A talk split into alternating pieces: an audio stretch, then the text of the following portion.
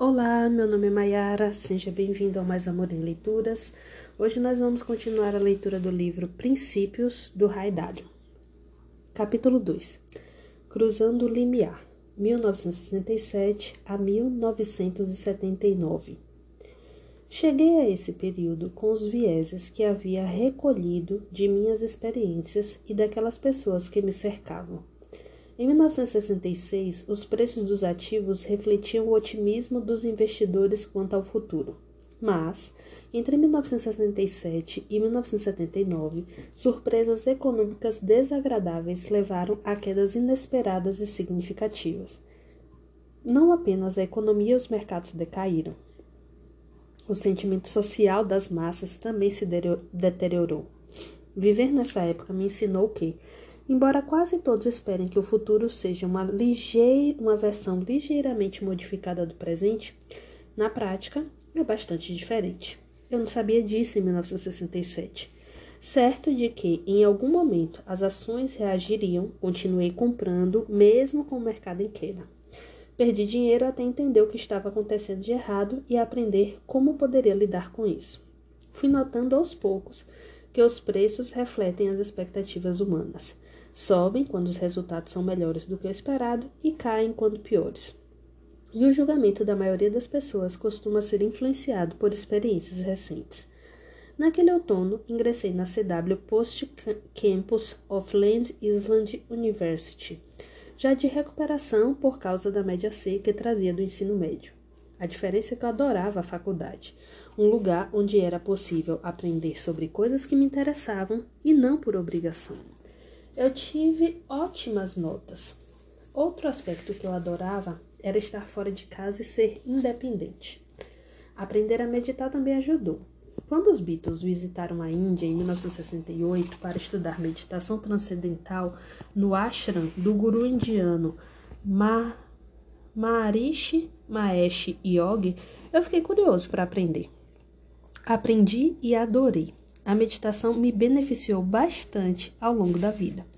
A expansão da consciência que ela ensina me permite pensar de maneira mais clara e criativa. Por causa do meu amor pelos mercados e porque a obtenção do diploma não dependia do domínio de uma língua estrangeira, me formei na área de finanças, o que permitiu que eu aprendesse o que me interessava dentro e fora de sala. Aprendi muito sobre o mercado futuro de commodities com um colega de classe muito interessante, um veterano da Guerra do Vietnã um tanto mais velho. As commodities eram atraentes porque podiam ser negociadas com margem de garantias muito baixas no mercado futuro, o que significava que eu podia alavancar a limitada quantidade de dinheiro que tinha para investir. Se tomasse decisões acertadas, o que era o meu plano, poderia pagar, pegar dinheiro emprestado para ganhar mais. Mercados futuros de ações, títulos de dívida e câmbio não existiam então. O mercado futuro de commodities era formado por mercadorias estritamente reais, como milho, soja, gado bovino e suíno. Foi com eles que eu comecei a negociar e a aprender a respeito. Meus anos na faculdade coincidiram com a era do amor livre, das experiências com drogas para expandir a mente e da rejeição à autoridade tradicional. Sobreviver a isso produziu um efeito duradouro em mim e em muitos da minha geração. Causou, por exemplo, profundo impacto em Steve Jobs, por quem passei a ter admiração e simpatia. Como eu, Jobs aderiu à meditação e se interessava menos em ser aluno do que visualizar e construir coisas novas e incríveis. A época em que vivemos ensinou a nós dois a questionar o status quo, uma postura que ficou absolutamente clara nos icônicos 1984 e Aos Loucos, campanhas da Apple que falavam diretamente a mim. Para os Estados Unidos como um todo, foram anos difíceis. À medida que aumentava o número de convocados para o serviço militar e de jovens voltando para casa em caixões, a guerra do Vietnã dividia o país houve um sorteio baseado na data de, de, nascimento para determinar a ordem de alistamento. Lembro-me de ouvir o sorteio pelo rádio enquanto jogava sinuca com amigos. Calculava-se que seriam convocados os nascidos nos primeiros 160 dias sorteados, ou em torno disso, embora tenham listado todos os 366. O meu aniversário foi o 48º. Eu não era inteligente o suficiente para ter medo de ir à guerra, porque ingenuamente eu acreditava que nada de ruim podia me acontecer. Eu não queria ser convocado porque a minha vida estava caminhando, e suspendê-la por dois anos parecia uma eternidade. Meu pai, contudo, era fortemente contrário ao conflito e não queria que eu fosse de jeito nenhum, ainda que ele mesmo tivesse acreditado e lutado nas duas guerras anteriores. Ele fez com que eu fosse ao médico e nessa consulta descobriu-se que eu tinha hipoglicemia, o que garantiu a minha dispensa. Quando olho para trás, vejo que eu escapei do serviço por uma mera questão técnica. Meu pai, em suma, me ajudou a fugir do alistamento. E isso agora me provoca sentimentos conflitantes. Eu sinto culpa por não ter feito minha parte, aliviado por não ter vivido, como tantos outros, as danosas consequências da guerra e apreço por meu pai, pelo amor por trás do esforço de me proteger. Não tenho ideia do que faria se tivesse que enfrentar a mesma situação hoje. À medida que o cenário político e a economia dos Estados Unidos pioravam, o ânimo do país foi entrando em depressão. A ofensiva do Tet, em janeiro de 1968, pareceu passar a ideia de que os Estados Unidos perdiam a guerra. No mesmo ano, Lyndon Johnson decidiu não concorrer a um segundo mandato e Richard Nixon foi eleito, dando início a uma era ainda mais difícil.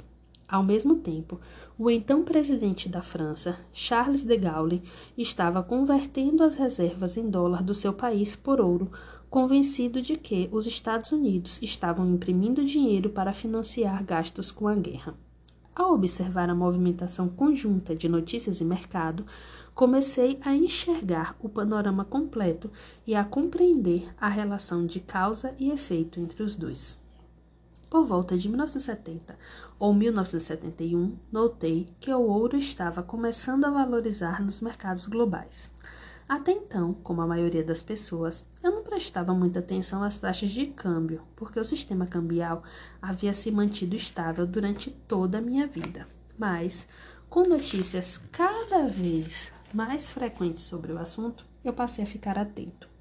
Aprendi que outras moedas tinham seu valor fixado em relação ao dólar, que o dólar era fixado em relação ao ouro, que os americanos não tinham permissão para possuir ouro, embora eu não soubesse exatamente o porquê, e que outros bancos centrais podiam converter suas células de dólares em ouro, maneira pela qual se asseguravam de que não seriam prejudicados se os Estados Unidos imprimissem dólares demais.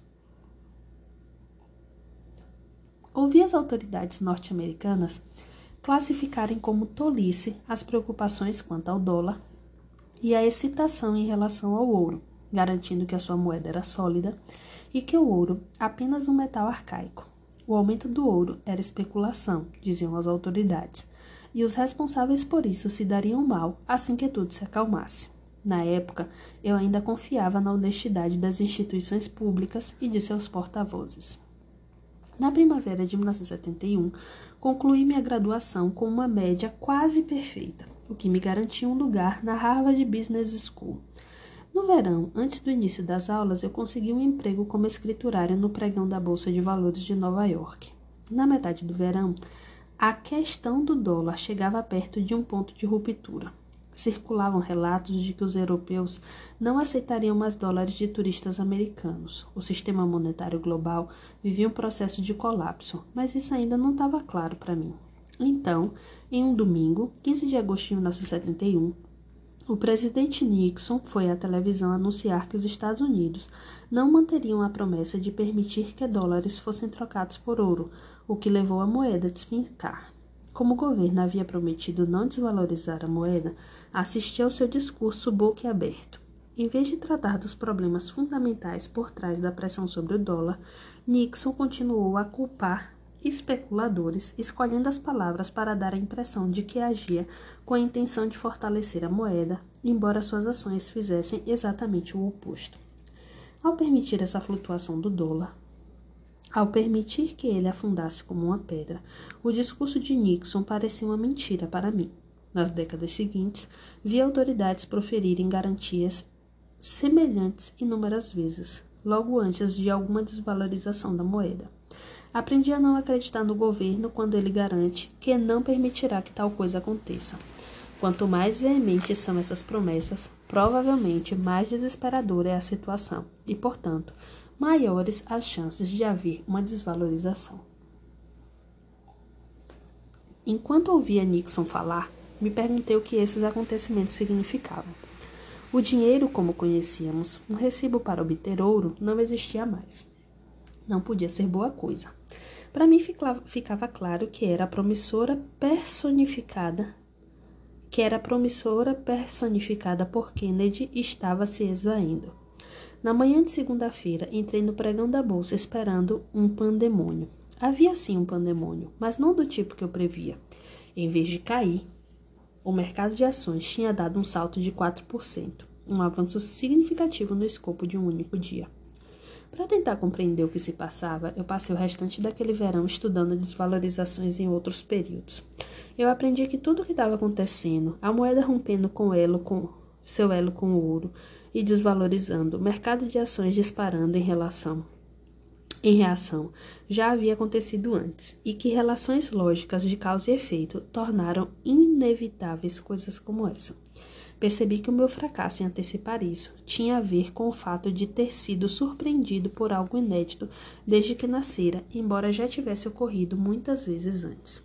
A mensagem que a realidade me transmitia era: é melhor estar ciente do que aconteceu a outras pessoas em outros tempos e outros lugares, senão você não saberá se está suscetível e, caso se concretize, não saberá como lidar com elas. Ao entrar para Harvard Business School naquele outono, me animava a oportunidade de conhecer pessoas de inteligência extraordinária de todas as partes do planeta, futuros colegas de classe. E por mais altas que fossem minhas expectativas, a experiência me revelou ao, se revelou ainda melhor. Convivi com pessoas do mundo todo e partilhávamos ótimos momentos em um ambiente eclético e empolgante. Não havia um professor diante do quadro negro nos dizendo que deveria ser decorado tampouco provas para avaliar nossa capacidade de memorização. Em vez disso, líamos e analisávamos estudos de caso e depois, em grupos, definíamos nosso curso de ação diante de tal problema. Esse era o meu tipo de faculdade. Enquanto isso, graças à onda de impressão de cédulas que se, que se seguiu à derrocada do padrão ouro, a economia e o mercado de ações disparavam. As ações disparavam em 1972 e a moeda na época era o Nifty 50. Esse conjunto de ações de 50 grandes empresas apresentava crescimento rápido e constante e acreditava-se amplamente que não tinha como dar errado. Por mais quente que o mercado de ações se mostrasse, eu estava mais interessado em negociar commodities. Assim, na primavera, implorei ao diretor da área da Merrill Link que me desse um emprego temporário no verão. Ele ficou surpreso, pois alunos de faculdades como Harvard Business School geralmente não se interessavam por commodities consideradas uma enteada obscura da indústria de corretagem de Wall Street. Até onde eu sei, naquela época, nenhum estudante de Harvard havia trabalhado no mercado futuro de commodities em parte alguma. A maioria das empresas de Wall Street nem sequer tinha divisões para o mercado futuro de commodities, e a da Merrill Link era pequena, como a sede, escondida em uma rua lateral e mobiliada com escrivanias simples de metal. Alguns meses depois, ao regressar para o meu segundo ano na Harvard, teve início a primeira crise do petróleo e o preço dos, dos galões quadruplicou em questões de meses. A economia desacelerou, os preços das commodities dispararam e em 1973 o mercado de ações despencou. Mais uma vez, não mantevi, mas, em retrospecto, pude ver que as peças do dominó haviam caído segundo uma sequência lógica. Nesse caso, os gastos excessivos financiados pela dívida dos anos 1960 haviam continuado no início dos anos 1970. O FID, Federal Reserve Banco Central dos Estados Unidos havia financiado essa gastança com políticas de crédito facilitado. Mas, ao pagar suas dívidas com papel moeda desvalorizado, em vez de honrá-las com dólares lastreados em ouro, na prática os Estados Unidos deram um calote. Normalmente, com toda essa impressão de dinheiro, o dólar desvalorizou. Isso permitiu mais crédito facilitado que levou a mais gastos. O salto da inflação, que se seguiu ao colapso do sistema monetário, fez o preço das commodities subirem muito mais. Reagindo a isso, em 1973, o FID apertou a política monetária, o que os bancos centrais fazem quando inflação e crescimento estão muito acentuados.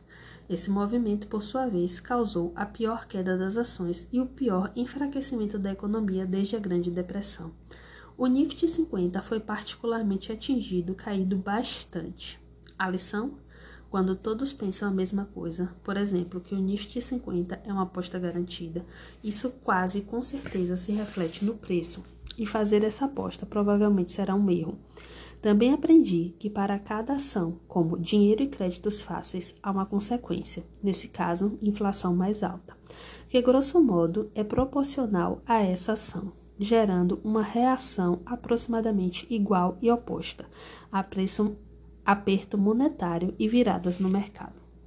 Eu estava começando a enxergar a repetição de padrões e isso me fez perceber que quase tudo no mundo é mais uma daquelas. A maioria das coisas aconteceu várias vezes antes por razões de causa e efeito lógicas. É claro que, continuo, que continuou sendo difícil identificar exatamente o que está acontecendo e compreender as relações de causa e efeito por trás disso. Embora em retrospecto quase tudo parecesse inevitável e lógico, em tempo real as coisas não eram nem um pouco claras. As pessoas vão atrás do que está em alta. Por causa disso, o investimento em ações saiu da moda após 1973. Negociar commodities virou a, a nova onda. Tendo background nessa área e um MBA em Harvard, me tornei uma mercadoria concorrida. A Dominique e Dominique, uma empresa de corretagem centenária de porte médio, me contratou como diretor de commodities por 25 mil dólares anuais, o que estava muito perto do salário máximo inicial dos formandos da Harvard naquele ano. Meu novo chefe me colocou para trabalhar em conjunto com um funcionário mais velho e experiente e nos deu a tarefa de montar uma divisão de commodities. Era muita areia para o meu caminhão, mas na época eu era arrogante demais para me dar conta disso. É provável que eu tinha, tivesse aprendido muitas lições dolorosas se continuasse por mais tempo nesse emprego, mas a crise de mercado de ações acabou com a Dominique Dominique antes que pudéssemos avançar.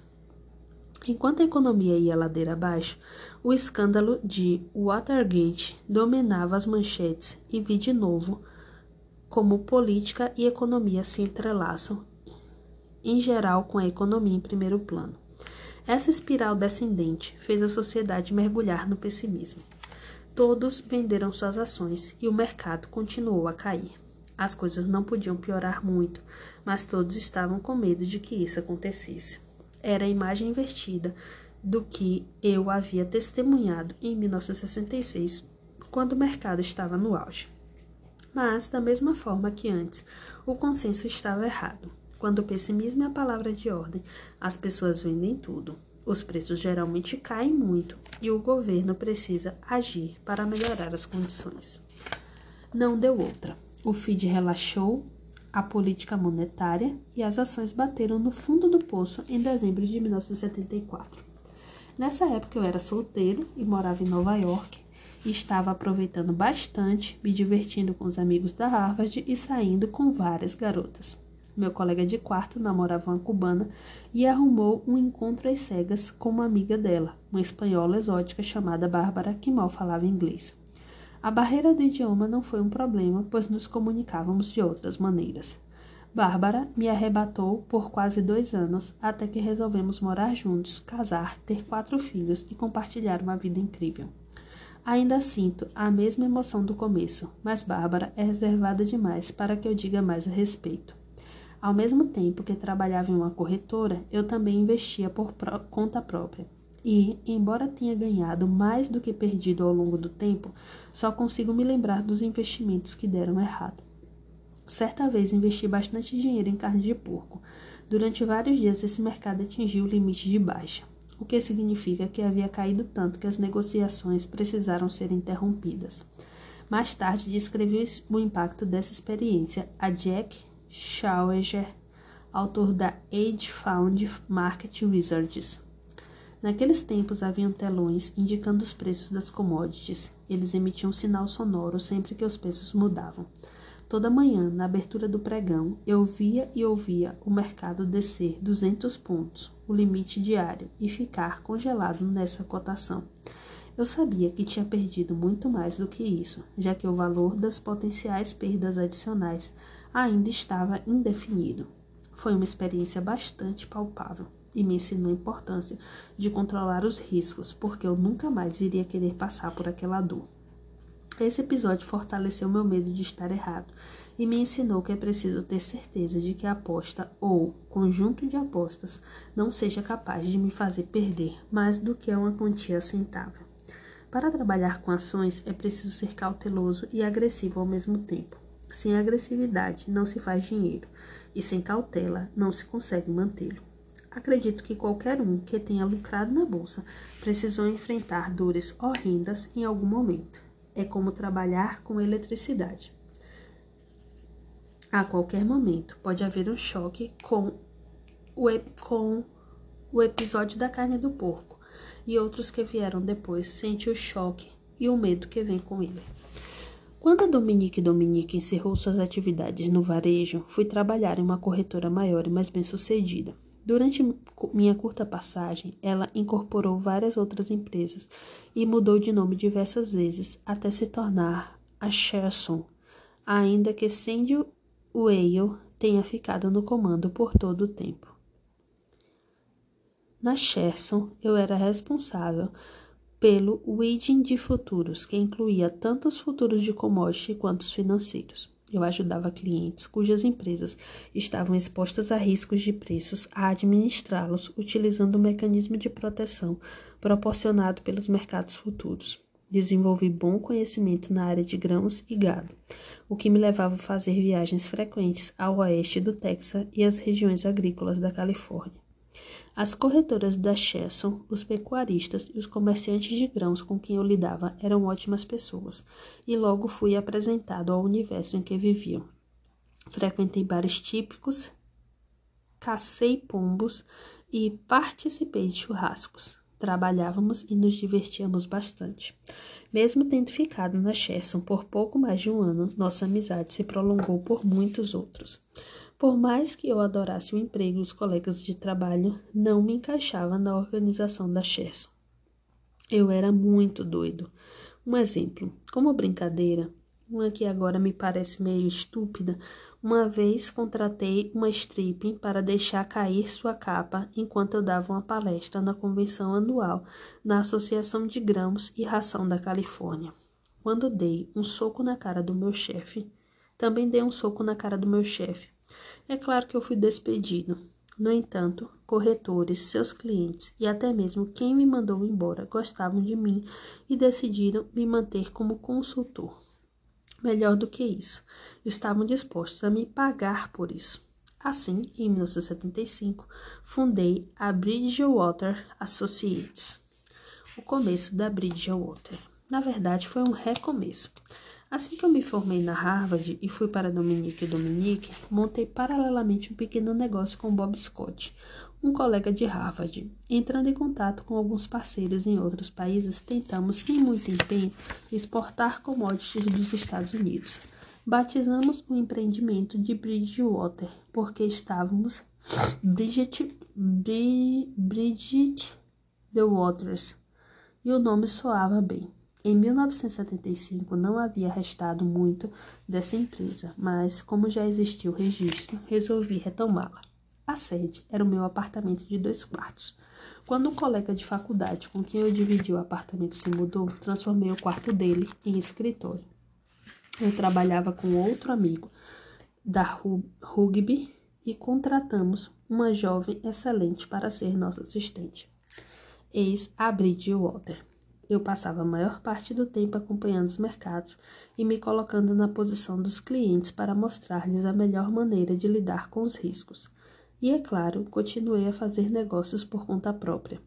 Embarcar em um projeto entre amigos com o qual poderíamos ajudar clientes a vencer nos mercados era muito mais divertido do que ter um emprego de verdade. Enquanto fosse possível cobrir meus gastos básicos para viver, eu sabia que seria feliz. Em 1977, Bárbara e eu decidimos ter um filho, e então nos casamos. Mudamos para um apartamento alugado em um prédio de poucos andares em Manhattan e transferi a empresa. Os russos estavam comprando muitos grãos na época e queriam minha consultoria.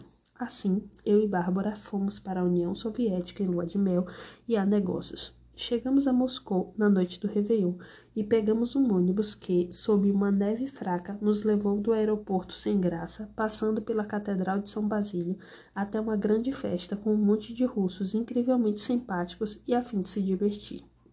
Meu negócio sempre me meus negócios sempre me levaram a conhecer lugares diferentes e pessoas interessantes. Lucrar com essas viagens é apenas a cereja do bolo. Modelando mercados como máquinas eu estava realmente mergulhando nos mercados do gado, carne, grãos e sementes. Eram ramos que eu adorava por serem concretos e menos sujeitos a percepções distorcidas do valor do que das ações. Enquanto ações podem ficar muito caras ou baratas porque os muito ingênuos continuam a comprá-las ou vendê-las, o gado vai parar nos balcões dos açougues, onde tem seu preço definido de acordo com o que os consumidores estão dispostos a pagar. Eu podia visualizar os processos que levavam a essas vendas e notar as relações que existem sob elas. Como o gado se alimenta de grãos, principalmente milho e farinha de soja, e como milho e soja competem por área de plantio, esses mercados são bastante semelhantes. Aprendi quase tudo que se podia imaginar a respeito do assunto. Que, quais eram as áreas de plantio e safras médias das principais regiões de cultivo, como converter níveis pluviométricos em diferentes semanas da época de crescimento em estimativas de safra, como projetar tamanhos de colheitas, custos de transporte, inventário de gado segundo peso, localização e taxas de engorda, e como projetar a pro proporção da carcaça em relação ao peso de animal vivo, a margem dos varejistas, as preferências do consumidor para cortes de carne e número de cabeças a serem abatidos em cada estação. Isso não era aprendizado acadêmico, Pessoas com prática no negócio me mostravam o funcionamento dos processos agrícolas e eu organizava as informações em modelos que usava para mapear as interações entre essas partes ao longo do tempo. Por exemplo, Sabendo quantos bois, frangos e porcos estavam sendo alimentados, a quantidade de grãos que comiam e em quanto tempo ganhavam peso, eu podia projetar quando e quanta carne chegaria ao mercado, bem como quando e quanto milho e farinha de soja seriam consumidos. Da mesma forma, observando o tamanho da área cultivada com milho e soja, em todas as regiões agrícolas, fazendo regressões que mostravam como as chuvas afetavam as safras de cada uma dessas áreas e utilizando previsão do tempo e dados pluviométricos, eu podia projetar o tamanho e a estimativa da chegada do mercado da produção de milho e soja. Para mim, tudo isso parecia uma maravilhosa máquina com relações de causa e efeito. Ao compreender essas relações, eu podia definir regras para a tomada de decisões que podiam modelar esses modelos iniciais não se comparam com os que usamos hoje.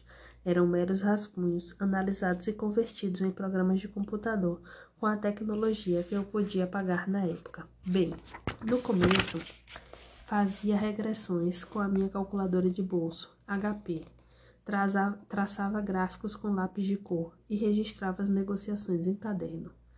Com a chegada dos computadores pessoais, passei a digitar os números e vê-los convertidos em planilhas que representavam os resultados. Sabendo como gado bovino, porco e frangos avançavam pelos seus estágios de produção, como competiam pelos dólares dos carnívoros, o que influenciava o tipo e a razão da compra desses indivíduos, e como as margens de lucro dos embaladores e varejistas influenciaria seus comportamentos. Por exemplo, que cortes de carne ganhariam destaque nos anúncios? Era possível ver como a máquina produzia preços de gado bovino, porcos e frangos nos quais eu podia apostar. Por mais básicos que fossem esses modelos iniciais, eu adorava construí-los e refiná-los, e eles eram bons o suficiente para me render dinheiro. A abordagem para a determinação de preços que eu usava era diferente daquela que eu havia aprendido nas aulas de economia, em que oferta e demanda eram medidas em tempo em termos de quantidade vendida. Achei muito mais prático medir demanda com a quantia gasta, em vez da quantia comprada, e examinar quem eram compradores, vendedores e suas motivações. Vou explicar essa abordagem em princípios econômicos e de investimento.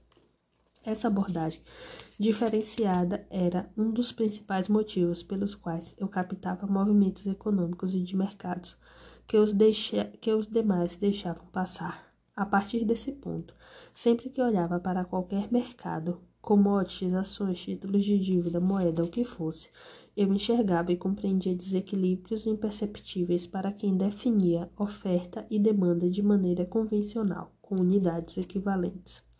Visualizar sistemas complexos como máquinas, compreender as relações de causa e efeito dentre eles, escrever os princípios usados para lidar com eles e alimentar o computador com essas informações, a fim de que ele pudesse tomar decisões por mim, se tornaram práticas comuns. Não me entenda mal, nenhuma abordagem estava longe de ser perfeita. Lembro-me bem de uma aposta impossível de perder, que custou cerca de 100 mil dólares do meu próprio bolso. Na época, isso era a maior parte do meu patrimônio líquido. Ainda mais grave, o erro também custou aos meus clientes. A lição mais dolorosa, repetidamente apresentada, é que nunca se pode ter certeza de nada. Mesmo nas apostas mais seguras, sempre existem riscos à espreita, capazes de causar grande impacto. É sempre melhor presumir que você está deixando alguma informação passar. Essa lição mudou a minha abordagem para a tomada de decisão de muitas maneiras que irão reverberar ao longo deste livro. É a isso que atribuo boa parte do meu sucesso. Mas eu ainda cometeria muitos outros erros antes de mudar completamente minha maneira de agir. Construindo um negócio. Embora fosse bom fazer dinheiro, ter um trabalho e relações relevantes era muito melhor. Para mim, trabalho relevante é ser completamente absorvido por uma missão, e relações relevantes são aquelas em que existe preocupação mútua e genuína entre as pessoas. Pense a respeito. Não faz sentido colocar o dinheiro como objetivo, porque ele não tem valor intrínseco. O valor vem daquilo que se pode comprar, e dinheiro não pode comprar tudo. É mais inteligente começar com o que você realmente quer, com os objetivos reais, e então voltar a atenção ao que é necessário para alcançá-los. Dinheiro é necessário, mas não é a única coisa e certamente também não a mais importante depois de ultrapassado o estágio em que se tem o suficiente para conseguir o que quer. Ao meditar sobre quais são essas coisas, vale a pena pensar nos seus valores relativos, de modo a pesá-los de forma adequada. No meu caso, eu queria igualmente trabalho relevante e relações relevantes. O dinheiro era secundário, desde que suficiente para assegurar minhas necessidades básicas. Pensando sobre a importância das grandes relações e do dinheiro, ficou claro que o primeiro tópico era mais importante, uma vez que não existe soma de dinheiro que eu vá aceitar em troca de uma relação relevante. Nada que eu possa comprar com esse dinheiro é mais valioso do que as pessoas. Assim, trabalho relevante e relações relevantes eram e ainda são meus objetivos principais, e tudo que fiz foi por eles. Fazer dinheiro foi uma consequência. No fim dos anos 1970, eu comecei a enviar minhas observações sobre os mercados para os clientes por telex. A gênese dessas observações diárias, grãos e semente, gado e carne, economia e mercados financeiros era bem simples, mesmo que o nosso negócio primário fosse o gerenciamento da exposição ao risco, nossos clientes também ligavam para saber minha opinião a respeito dos mercados. Atender essas chamadas começou a tomar muito tempo, então eu decidi que seria mais eficiente escrever meus pensamentos diariamente para que outros pudessem entender minha lógica e me ajudar a aprimorá-las. Foi uma boa lição de disciplina, já que eu era obrigada a fazer pesquisas e refletir todos os dias, mas logo se tornou, se tornou um meio de comunicação vital para o nosso negócio. Hoje, quase 40 anos e 10 mil publicações mais tarde, as observações diárias são lidas, ponderadas e discutidas por clientes e autoridades ao redor do mundo. Ainda faço esse exercício, embora hoje conte com a colaboração de outros funcionários da Bridgewater, espero continuar, enquanto as pessoas quiserem ou até eu morrer. Além de fornecer observações e conselhos aos clientes, passei a gerenciar suas posições ao comprar e vender em seu nome. Às vezes eu recebia uma taxa fixa mensal. às vezes uma porcentagem dos lucros. Entre os clientes da minha consultoria nessa época estavam o McDonald's, um enorme comprador de carne, e a Lane Processing, na época a maior produtora de frango do país. Fiz com que ambas ganhassem muito dinheiro, sobretudo a Lane Process, que lucrou ainda mais especulando nos mercados de grãos de soja do que criando e vendendo grãos. Volta dessa época, o McDonald's havia concebido um produto novo, o McNugget, mas estava relutante em lançá-lo, temendo que o preço do frango subisse e estreitasse sua margem de lucro. Produtores como Alan não concordavam em vender ao McDonald's a preço fixo, preocupados com o fato de eles mesmos ficarem apertados se os custos subissem. Refletindo a respeito, me ocorreu que, em termos econômicos, um frango pode ser visto como uma máquina simples, composta de pintinho mais ração. O custo mais volátil para o qual os produtores de frango precisam se preocupar era o preço da ração. Mostrei a Lane como usar uma mistura de mercados futuros de milho e farinha de soja para assegurar o custo de forma que pudesse cotar um preço fixo para o McDonald's.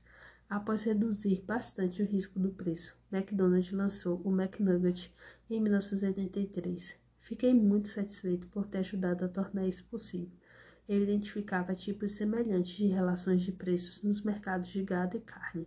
Mostrei a pecuaristas como podiam assegurar ótimas margens de lucro ao fazer o edge de boas relações de preço entre seus custos, gado de engorda, milho e farinha de soja, e aquilo que venderiam, boi gordo, seis meses depois. Desenvolvi uma forma de vender diferentes cortes de carne fresca para entrega futura com preços fixos bem abaixo dos preços de carne congelada mas que ainda resultavam em grandes margens de lucro. Combinar o profundo entendimento dos clientes a respeito da máquina, dos seus próprios negócios, com meu conhecimento sobre o funcionamento dos mercados produziu vantagens mútuas, ao mesmo tempo que tornou os mercados mais eficientes no geral. Minha capacidade de visualizar tais máquinas complexas nos deu uma vantagem competitiva sobre aqueles que trabalhavam sem pensar muito e, no fim, mudou a maneira como essas indústrias operavam. E, como sempre, era ótimo trabalhar com quem eu gostava. Em 26 de março de 1978, minha mulher deu à luz nosso primeiro filho, Devon. Ter um filho foi a decisão mais difícil que já tomei. Era imprevisível e irrevogável. No fim, acabou se revelando também a melhor de todas. Não vou me estender muito sobre minha vida familiar nesse livro, mas investi nela o mesmo tipo de intensidade que dediquei à carreira e uni as duas, para dar uma ideia de como elas estavam entrelaçadas na minha cabeça. O nome de Devon foi escolhido por ser o de uma das raças mais antigas de gado conhecidas pelo homem, entre as primeiras importadas para os Estados Unidos e reconhecida por sua alta fertilidade. Nós nos encontramos na nossa próxima leitura. Um grande abraço.